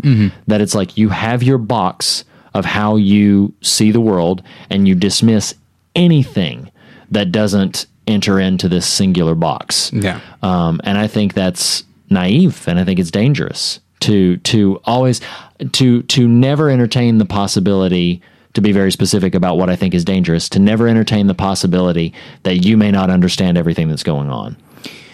So you're saying that in the world of A Nightmare on Elm Street, if someone were to make a documentary about Fred Krueger that really tried to recreate the experiences of these teenagers, maybe then these parents would finally start empathizing with their kids and actually do something about it. At least they'd take him to the circus or something. At the very least, that's a weird place to go, but sure. yeah, let's go to the circus to not be scared. Good call. Good call. Nothing, everything's nice and pure about the circus. No, no clowns, nothing. So, and you know, I'll, I'll use that to to transition us into a, a brief discussion of theme. Um, yeah, one thing that strikes me as interesting, a common theme. Now, not everybody says it, but a lot of people do. The thing about sleep paralysis in the eight people in this in this very small sampling of people, but people, you know, from de- very different walks of life, you know, different uh, nationalities, different genders. Um, one thing that pops up a fair amount is how much these people are pushed towards the spiritual. Whether it be Chris saying, I stopped being an atheist, Yeah. whether it be, I don't remember his name. I want to say it's Jeff, but I might be wrong. Um, he has a bit of sleep paralysis where uh, everything is going crazy and it's almost like he's in the midst of an earthquake and he he basically prays uh, Yeah. which is something that he mentioned doing before but he prays god please help me and then feels himself being basically quickly dragged back to his bed and then he wakes up and everything's fine Yeah. or uh, or Forrest uh, experiencing this uh, this thing where uh, demons are called out as demons, Right. or most notably, this woman I, whose name is I, I I believe is Connie. Um, who experiences a particularly horrifying bit of sleep paralysis Yeah. where she's turned on her side in bed and a demon uh, as far as she know as far as she's concerned a demon is laying next to her screaming in her ear Yeah. and not knowing what to do and she basically not a christian at all says hey i seem to recall there's this guy named jesus and his name Yeah. apparently has some kind of power I, I I love that you just how somebody arrives at this like okay hang on now someone at some point in my life said that there's a guy named Jesus and that his name means something. Look, I've tried everything else. Why not give this a shot? Yeah. And just literally just saying, like, in the name of Jesus, go away, you know? Um, and then it goes away and never comes back. Yeah. She's cured. She's basically cured. Rodney, as the interviewer and as the filmmaker, does nothing to undercut this, No. Mm. does nothing to cast any aspersions, does not suggest that she is lying and that perhaps she does experience this. Right. Um, but she's not telling anybody because that would not help out her story. Um, he he does not suggest any of that. He takes it at face value. And I have tremendous respect for Rodney for doing that. Again, I don't know what his religious beliefs are. Yeah. I don't assume that he's a Christian, um, or I guess I don't assume that he's not. Um, but I appreciate that he that th- he is so empathetic towards everybody that he does not undercut anybody, right. whether it be Forrest's story or her story. He will take them all equally seriously because almost this idea of like, who am I to say that what this person experienced is silly? Yeah. Um, and so uh, it's and and the idea that like that Connie's story is so towards the end, which it makes sense because you know up and from a from a storytelling standpoint, as far as filmmaking, you know you want something at the end to be different. Right. You want there to be some level of triumph. And hers is definitely a triumph. Mm-hmm. But what I think is so interesting is like she's not a Christian up until that point. Only when this happened does she become one. right. And, you know, speaking as a Christian, I look at that and think like, oh my gosh, that's amazing. My so third time watching, I was watching with a fr- an old friend of mine. We've been friends for at this point twenty three years, and we were talking afterwards, and we were talking about like, well, there's also this other woman who who experienced, you know, her mother coming in and comforting her and just feeling so good about that. Um, but then she also says that like her mom has come to her other times Yeah. but then other time but then still other times her mom will appear but she knows it's not her mom yeah. And she's like i can just feel that's that it's not her it's something else and so even people that like acknowledge a spiritual quality to it and will pray about it and and that sort of thing um, there's no like guarantee of results or anything like that and so I don't know. The, the it's so fascinating to me just how much the nightmare delves into the spiritual.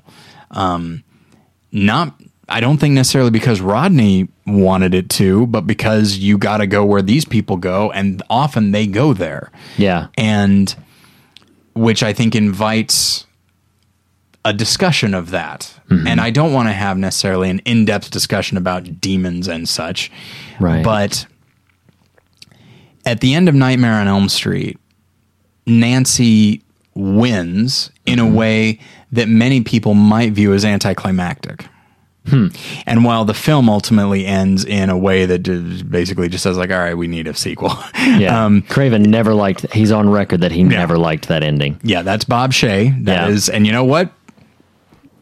It's a good instinct, Yeah. uh, filmically. here come the sequels. um, but when it, but from a storytelling standpoint, it, it doesn't work very well, and it winds No. up not being very satisfying because the way Nancy defeats Freddy seems like such a such definitive way, which is I am not going to give you any power. I'm going to rob you of your power. I'm Yeah. not going to give you any energy. You have no power over me, Mm-hmm. essentially, is what she's saying. And in doing so, Freddy ceases to have any power over her. Yeah. He feeds on fear, you know? And so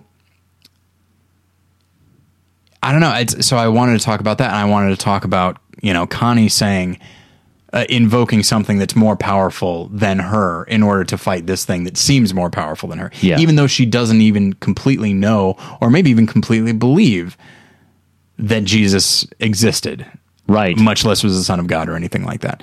So I wanted to kind of talk about spiritual warfare Yeah. and what we can you know recognizing it where it is, you know and we're going to probably use the word oppression uh, a little bit and uh, and we've passed uh, your your heart out so we want to try and uh, Well- keep it kind of short That, that's fine. That's fine. but um, you know, this is something that you have been thinking about quite a bit. Yes. Um, partially because the movies that you like, the books that you've read, and that sort of thing. It's a thing I don't think about. I'm going to say enough. I need to think about it more because I do believe that there is a yin to the yang. I believe that or a yang to the yin, however you want to look at it. I do believe in that. I do believe that God has our best interests at heart, but that there is an entity that I will go ahead and call Satan. I know that that's probably going to turn some people off. Um, that does not have that. That does want to rob us of joy Yeah. and energy and hope. Mm-hmm. Because if you have no joy, if you have no hope, then you're not going to do any good in this world. You're going to maybe try to hunker down and just sort of exist and get whatever you can. You're not going to have, and you probably won't have anything left for anybody else. Yeah. And so, so you will then be rendered basically useless and ineffective. Yeah. And so so I guess I was I would ask you, you know, I mean I feel like I have not really encountered I've never encountered a situation where like, you know, a, a demonic possession or anything like Right, this. right. Um I don't think I've ever come out of a nightmare feeling like I'd had an encounter with a demon or anything like Right. that. Right. But I do want to get to this notion of oppression. That I have experienced Yeah. whether it be just like uh, it's something that has come about. So I'm part of a men's group Bible study that's been going at this point for many years. And there have been times when I, as either just a member of the group or, or now one of the leaders, where I just I don't want to go. I feel like we're all just spinning our wheels. I resent the people in the group. I feel like they hate me as a leader and that no good can come from this. And why don't we just quit?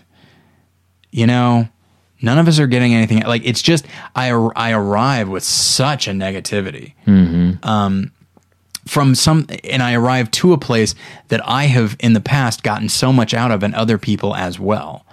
Um, and there have been more there's been more than one occasion when somebody in group also says like, "Hey, I'm feeling something here." Yeah. And they will usually use the word oppression or they will use the word attacked. Mm-hmm. Like I feel like we're really attacked right now. It's like and they say, "I feel like maybe we should pray right now mm-hmm. over how we're all feeling." because this isn't how we should be feeling. Yeah. We are amongst people that we love, people that we trust, mm-hmm. and we are talking about God, an all powerful, all loving God, and yet somehow we are only thinking in negative terms and we're only feeling negative terms not me and we feel like God is nowhere around and we are feeling hostile towards one another and I myself am so quick to put that down to, you know, my own depression or just human nature. Yeah. But it might not hurt, you know, you were talking about like the parents in Nightmare on Elm Street who just say like, ah, you're just, you know, it's like, ah, you're you're just depressed. You know, you're just you're just having a bad day. Um and not thinking outside the box, even though as a Christian I'm supposed to think outside the box Yeah, a little bit. right. Um, but I honestly, I as I've said before when we've talked about the Conjuring and stuff, um, I'm so reluctant culturally to sound to sound a certain way, like some kind of fire and brimstone preacher talking about demons and stuff. I'm so reluctant to do that that I actually have started to, I think, um, ingest some of that culture just in my own spiritual life and don't put anything down to spiritual spiritual warfare. And so I feel like I need to r- recognize it where it is, you know, for what it is, pardon me. Yeah. And I guess when you look at it that that's kind of what these two movies are about is recognizing that this is that it's a thing, It's a thing. you know? Um and then to respond to it the right way. Now, of course, when we're dealing with the nightmare, it's arguable what is the right way. Though it could be noted that one only one of the eight people has conquered it. Got free from it. Yeah. Mhm. You know what? Yeah, I won't say conquered it because it it it it wasn't her that conquered it. I think by her own hmm. admission, it was only when she went to something else that she was then, as you say, she got free from it. Yeah, she right. you know she made a wise decision, mm-hmm. but she's not the one that like willed this thing away from her. Right. Right. And so so I've been talking for a while. This like these are the things that I think when I mm-hmm. watch The Nightmare and A Nightmare on Elm Street is you know, acknowledging what spiritual warfare is and the role that it plays. Yeah. So if I'm if I'm taking Connie's story from the nightmare and I'm taking Nancy's story from a nightmare on Elm Street, it's literally I see what you're uh, look, looking at. You can say Satan or whatever you want to say. Say I see what you're doing, and I know what your goal is, and I'm not going to let you do it. Yeah. But I also don't really have the power to fight you, so I'm going to bring in somebody that does and somebody that has. Yeah. And but but to me, a big part of it is first acknowledging oh there's something there's something going on here there are no there are not simply two parties me and god Yeah. there is a third party that wants to keep those two the, the first two parties apart Yes. so that's what i think of mm-hmm. and what I, what i also need to acknowledge is that there is as she says there is power in the name of jesus because there is power in jesus because we do serve and believe and wor- believe in and worship a powerful God. Yeah. And I feel like one thing that culture and certainly I think Hollywood has put out there is that because God is just like, you know, it's nice and you know, it's just angels playing harps that there's no that it's not if you'll pardon me, that it's not really badass and tough. Yeah. Whereas demons and Satan, they're tough and they're awesome and they're awesome. They tend to be better, uh, have better costumes and makeup. Um, and so I think we we tend to look at God as as particularly neutered. Yeah. But if you look at if you look in the Bible at any time Jesus encounters a demon, there's a boldness there and a willing a willingness to a to acknowledge what it is and a boldness in dealing with it. Yeah. And an ability to deal with it. And we don't have that power, he does, but we have access to that to that power. Mm-hmm. And so anyway, so that is that's the stuff that I get out of this. Yeah. And I know listeners if you're not a Christian, I know that you you are probably cringing at everything that I am saying. Um and but I'll say this, I'm not going to apologize for it No, nor should you.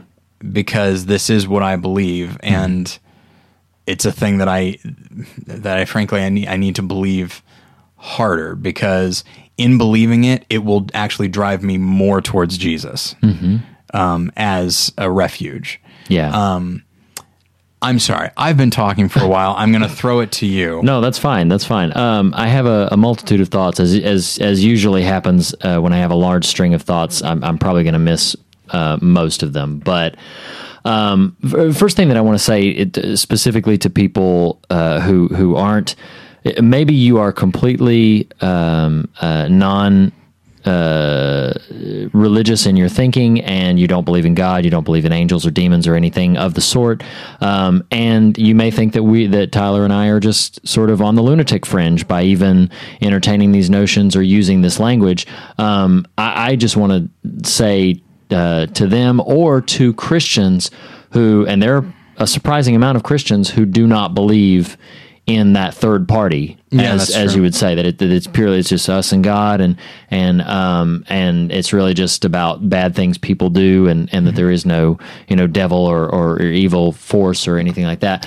And I don't want to necessarily downplay human nature either. No, yeah, I have I have some thoughts yeah, on that. okay, sorry. Um, no, but just uh, basically to to them, I definitely want to say like you know every human being um, believes that what they believe is the truth. Like e- everybody does. Um, you don't hold unless unless you are genuinely insane, and I'm not dismissing that or making fun of that. Unless you genuinely have a mental illness, everybody b- holds beliefs that they think are true, that they believe are true.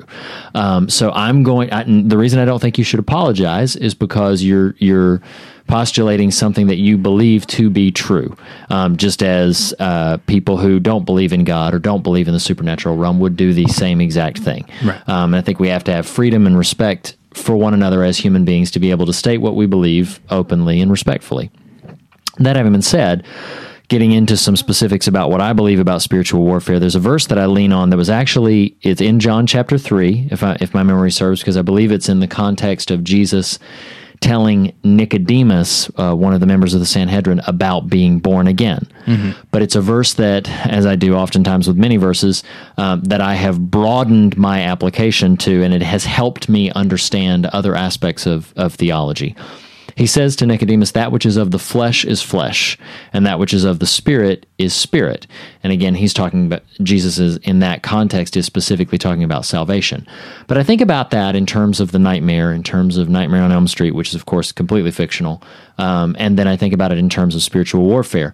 And I think that um, you have to have some balance in your thinking that one thing that people tend to do is if you believe in spiritual warfare and acknowledge spiritual warfare, then every single argument you have with your spouse, every single disagreement you have with a friend, every single headache, every single bad day then gets chalked up to, well, that is the devil. Right. And that is spiritual warfare. And you're not acknowledging the simple fact that you have quarrels, that you have sin in your life, Right. that you have things that you, you are not perfect, and that you don't have a handle on every single aspect of everything. And you're not you don't always treat people well. Yeah. and you, even if you're a good person and even if you try your best to do the right thing by everybody you don't always get it right. You just don't. And um, i think some i think we have to have some balance that like there are things which are perfectly natural in explanation. And that's why i'm a big believer in uh, like uh, psychologists and, and therapy and, and, and in the general work. Obviously, there's bad apples in every bunch, uh, whether you're dealing with preachers or therapists or doctors or, or mechanics or anything. But uh, but I, b- I believe in those things as beneficial tools to help us understand like hey there's good psychological science out there that may be able to explain something uh, that will help you get a handle on this that purely spiritual language will not get you there Right. but what happens then is if that's helpful, then people will tend to adopt that and then they'll just throw out all this spiritual language and then and then just move forward in their lives pretending uh, or, or or acting as if there is no you know supernatural force that could be capitalizing on some of these psychological realities or capitalizing on some of these um, very naturalistic things that happen and that's that's part of what I believe about spiritual warfare is I believe that you know, you mentioned oppression earlier. I think what happens is I person I'm going to talk about my own neuroses. I personally have a tendency towards paranoia and mm-hmm. thinking that every whispered conversation in the room is about me and negatively about me. So if I'm pe- feeling particularly vulnerable for one reason or another, and then I th- I feel like the enemy of my soul will seize that opportunity and then will will take it to an an exponential degree to where now it's like well now I'm getting snippy and I'm reading things into what my wife said my wife who is for me and who is who wants what's best for me and is only trying to be loving to me but now I will read things into what she's saying and Right. take them to a place that is very harmful to me harmful in the moment to our marriage maybe not ultimately to our marriage but you know then then those kinds of nasty things will begin to to creep up and my responses will be more embittered and more angry and and all of those things will begin to to rise up uh uh, Forrest in the Nightmare Yeah. says towards the end, it's in that it's part of that story we keep referencing. He says fear empowers bad things. Yeah. and and when he says that, it's it, it's an a- again Nancy in Nightmare on Elm Street defeats Freddy Krueger by basically taking back the fear that he's instilled in her, and that maintains somewhat in the mythology even. As much as I love Freddy versus Jason, that's that's the premise of Freddy versus Jason is that people have forgotten Freddy, so he has no power anymore. Right. So he ra- wakes up Jason to go kill people and blame it on him so that he can get power again. Yeah. Um, anyway, that's a side tangent.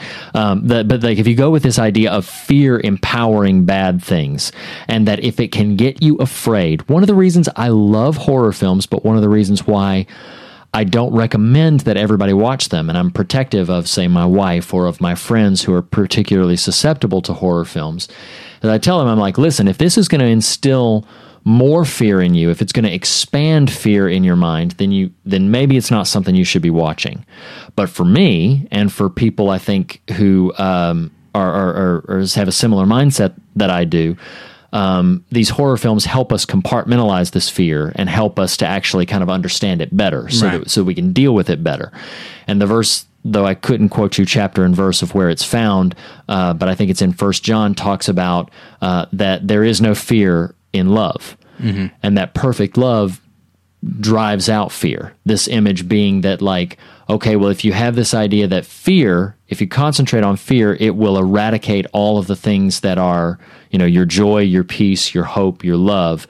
But that once you then again tap into the source of love, which I believe to be Jesus Christ, then you, then that love will drive out almost like an eviction notice to Right. these things that you are afraid of and these things that are oppressing you and crippling you. So if fear empowers bad things, then love, I'm, I'm speaking in a very specific sense about the love of God, um, empowers good things in your life.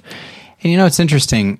People would, I think most people would say, like, well, what's the opposite of love? And it's hate. And while I do understand that, uh, I feel like a lot of people would not immediately see fear and love as somehow related, even if like opposites. Right. Um, but when you think about it, fear is anxiety. It's not know. I think a lot of fear is based in not knowing something. I don't know what's going to happen Right. or I, you know, I'm afraid that it, it could be I'm afraid someone's going to break into my house and kill me, or I'm afraid that my wife is not going to love me Yeah. if she found out. Blah blah blah. Um, it's not knowing. And of course, what a a phrase that is used a lot in Christianity is blessed assurance.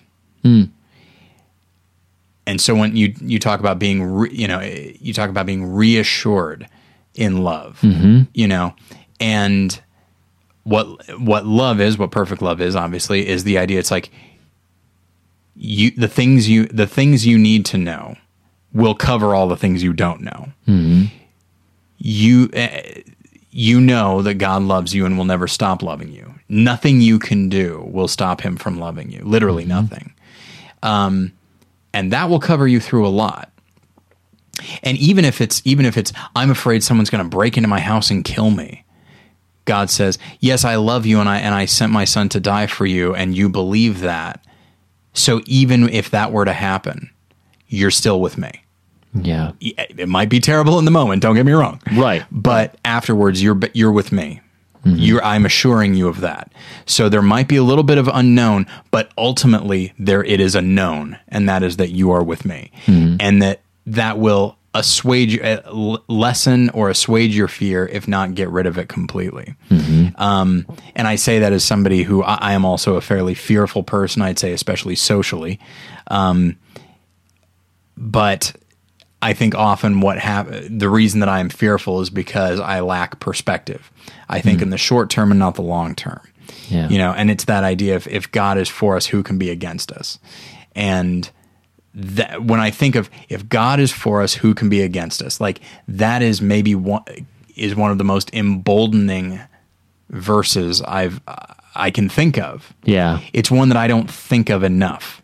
You know, who it's like, we're talking about God, the creator of the universe, and some some guy on the internet saying bad things about me. I mm-hmm. give that priority. Right. You right. know, a giant tarantula walking towards me. I'm scared of that. Mm-hmm. The answer is, of course, yes. They are monsters, mm-hmm. but that can't. And of course, in the moment, you're going to react how you react. It, it happens, but letting that dictate how you react to things, you know, it, it's not that it negates God's love or that it pushes it to the side.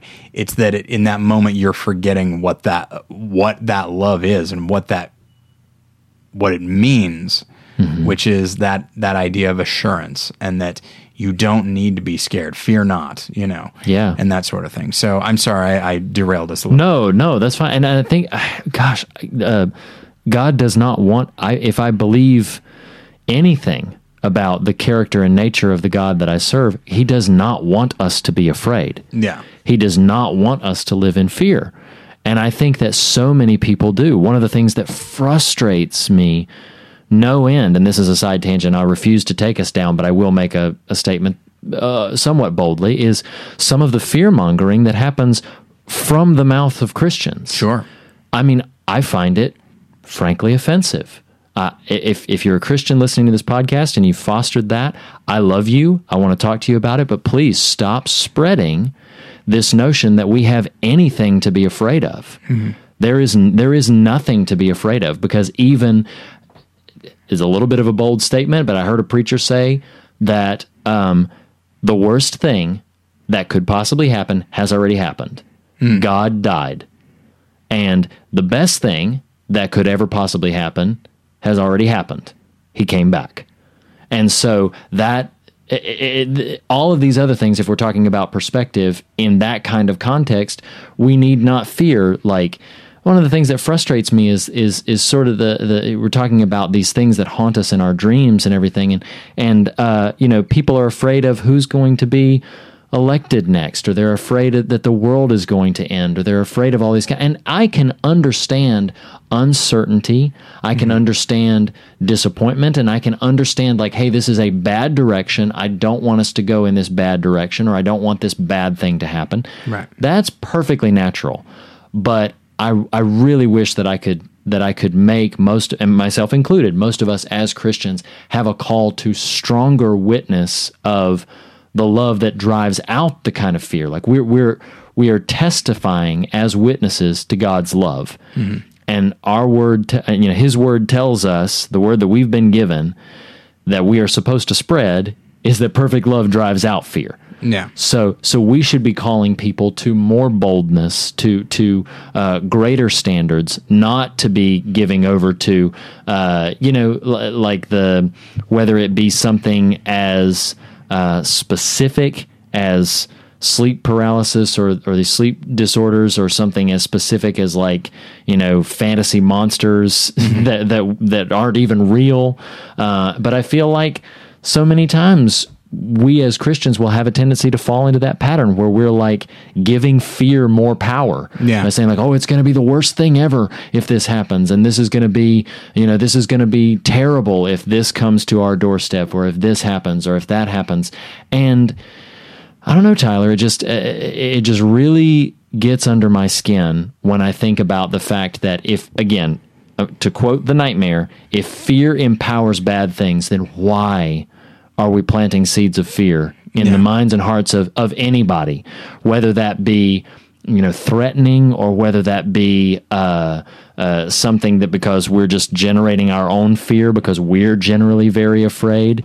You know, in those cases, I'm like, go to the scriptures, go to, and I never understand that some people read the book of Revelation and get absolutely terrified about some of the things that you're reading. But I really believe, as bold as I can put it, that if you if you read the scriptures with a prayerful heart, and if you ask God for help in dealing with fear, whether it be from fear from a tangible experience like and I am I I keep rooting it back to like sometimes there are unexplained experiences that you're like, hey, I don't know how to deal with this specific thing. I'm not just talking about fear in general. I don't know how to deal with sleep paralysis. I don't know how to deal with, you know, with uh, a, a pervasive fear of losing my family or, or whatever it is. If you need help in dealing with those things, I, I say reach out to the Lord and and say like, hey, I need to experience more of of your love and your grace in my life because right now I'm terrified of this thing and it's crippling me and I can't function because I can't get in, I can't get any peace. I can't get free from this thing that's just you know like the cat sitting on the on the chest. Like I, Yeah. I can't I can't get up from it. I can't uh, uh, set my heart and my mind free on my own.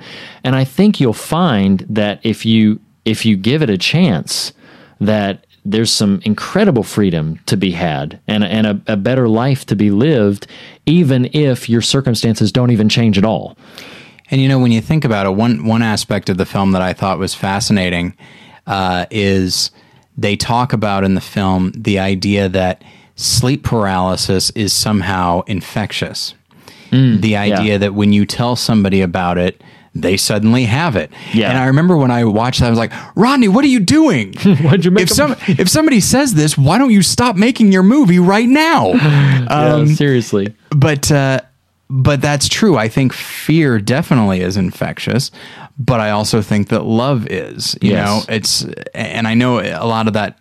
You know, when you when you start talking about love and then you start uh, talking in, in grand terms, I think people roll their eyes a little bit. But I think Sure, it is true. This idea, you know, it's why as bad as the movie is, the concept of paying it forward is so attractive to people. Mm-hmm. The idea that something good was done for me, and now I'm going to do something good for somebody else Yes. uh, not because you know I'm a, I'm afraid of anything, but because I, I feel so overwhelmed with blessing that I want other people to feel this as well.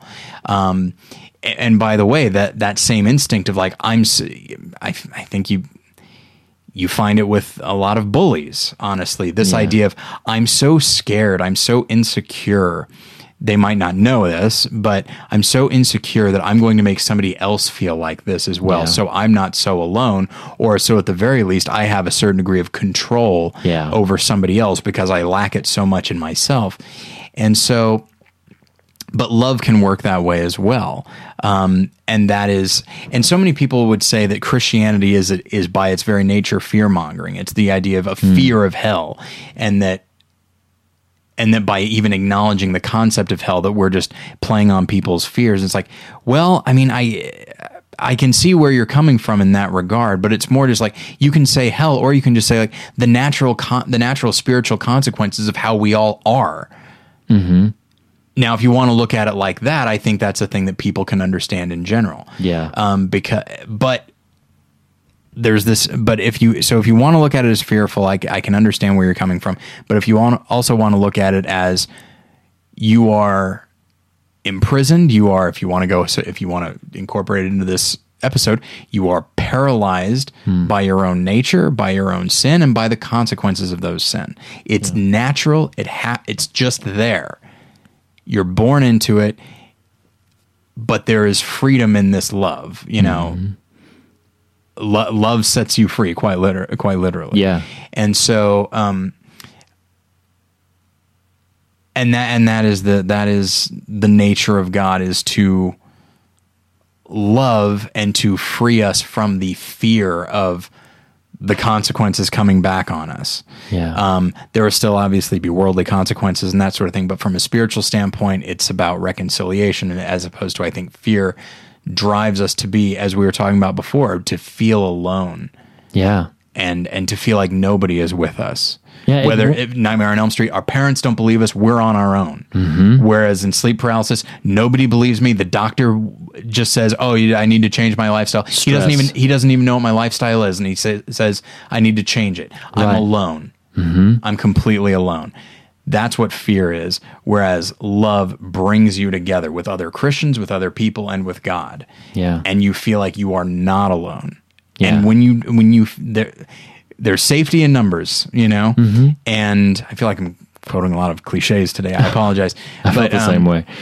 but like love you know love will bring you together with other people and then you will feel safe. And at the very least even if other people aren't around you have god and you will feel safe. And there is mm-hmm. no reason to fear.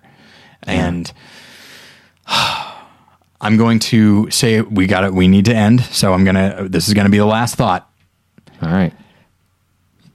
Fellow Christians, I realize that this is at the end of an episode, so you probably don't need to be told this. This is why horror movies are important. this is why we do Halloween times, Yeah. because these are the things we need to think about. These are the thoughts we need to have. We need to talk about, we need to confront fear. We need to look at what we're afraid of, Yes. and we need to put it in perspective. We need to fight that with what we know is true. Exactly. But as uh, at the at the most recent at the panel at Alpha MegaCon, as Bill Oberst was talking about, as an actor who acts in horror films a lot of the time, his priority is to is to face fear and horror and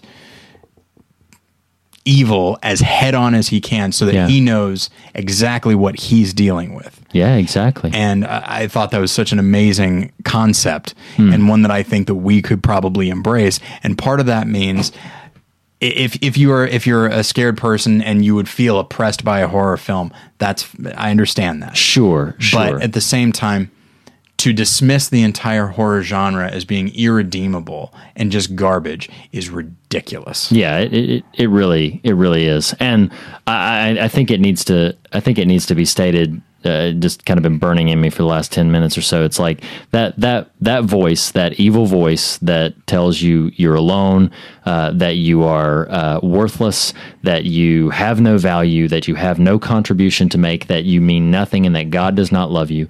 It is a liar. Like it, it is a it is purely a liar. And one of the things that is so valuable about horror films and the horror genre is because it helps you to see what just just what um, it basically helps you to have some literary terms or some uh, some some visual terms sometimes uh, some sort of metaphor to be able to wrap your head around it and go you you are wrong.